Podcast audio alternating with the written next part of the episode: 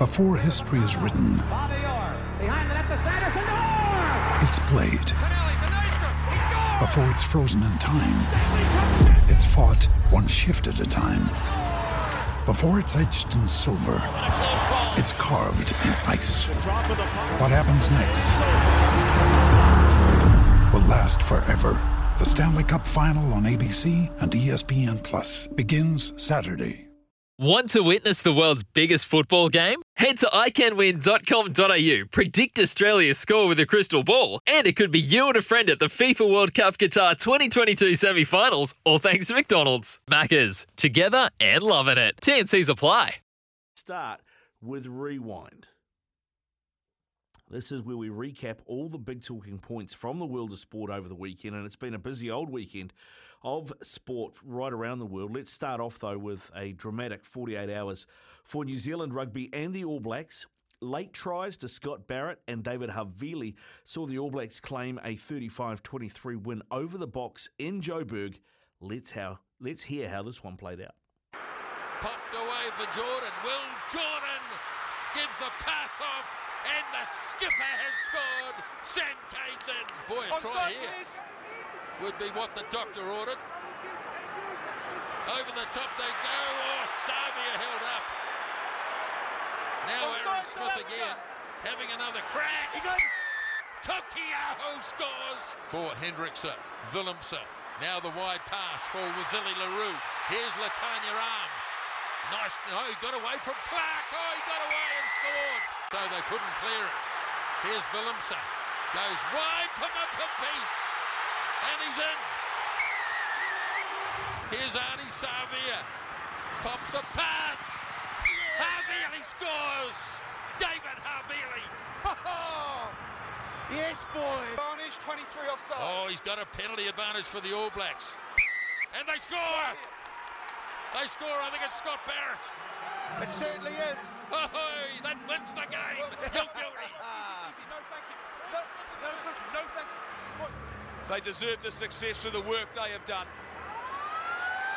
Over it goes. There goes the siren. And the All Blacks have silenced the critics. And they've won at Ellis Park. Good to see some uh, impartial commentary there from Nisbo towards the end when that last try was scored.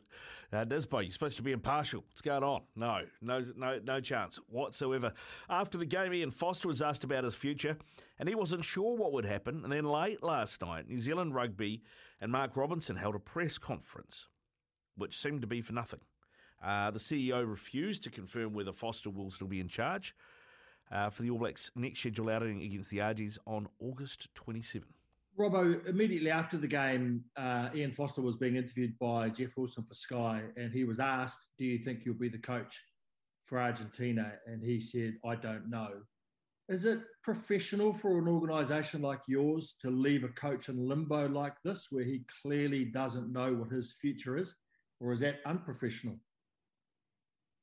Well, look, we've, we've been having um, conversations right through this time, Jim. So we we um we, we you know believe we know where we um, where we stand. Um, we've just got to work through that with them. Yeah, Robinson insisted that it would become clearer later this week once everyone had returned to New Zealand, and we will uh, get some reaction on all that shortly from uh, Hamish Bidwell, also Brendan Linnell later on out of South Africa. I, I do think there's every chance that Foster knows exactly what's going on, but he wasn't allowed to say anything. So we'll, we'll, we'll see. We'll see. Moving on now, basketball. And the Otago Nuggets, proudly owned, of course, by SENZ, were crowned kings of the National Basketball League after overcoming the Auckland Tuatara 81 73 in Saturday night's grand final. An amazing performance by the Nuggets. The celebrations are about to start. Ball in play. Iuli with the shot. There it is!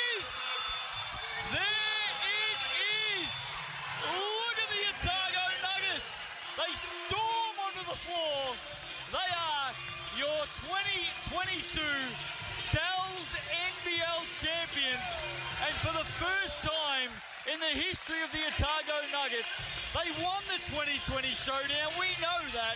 But this is their first full-blown, full season NBL championship.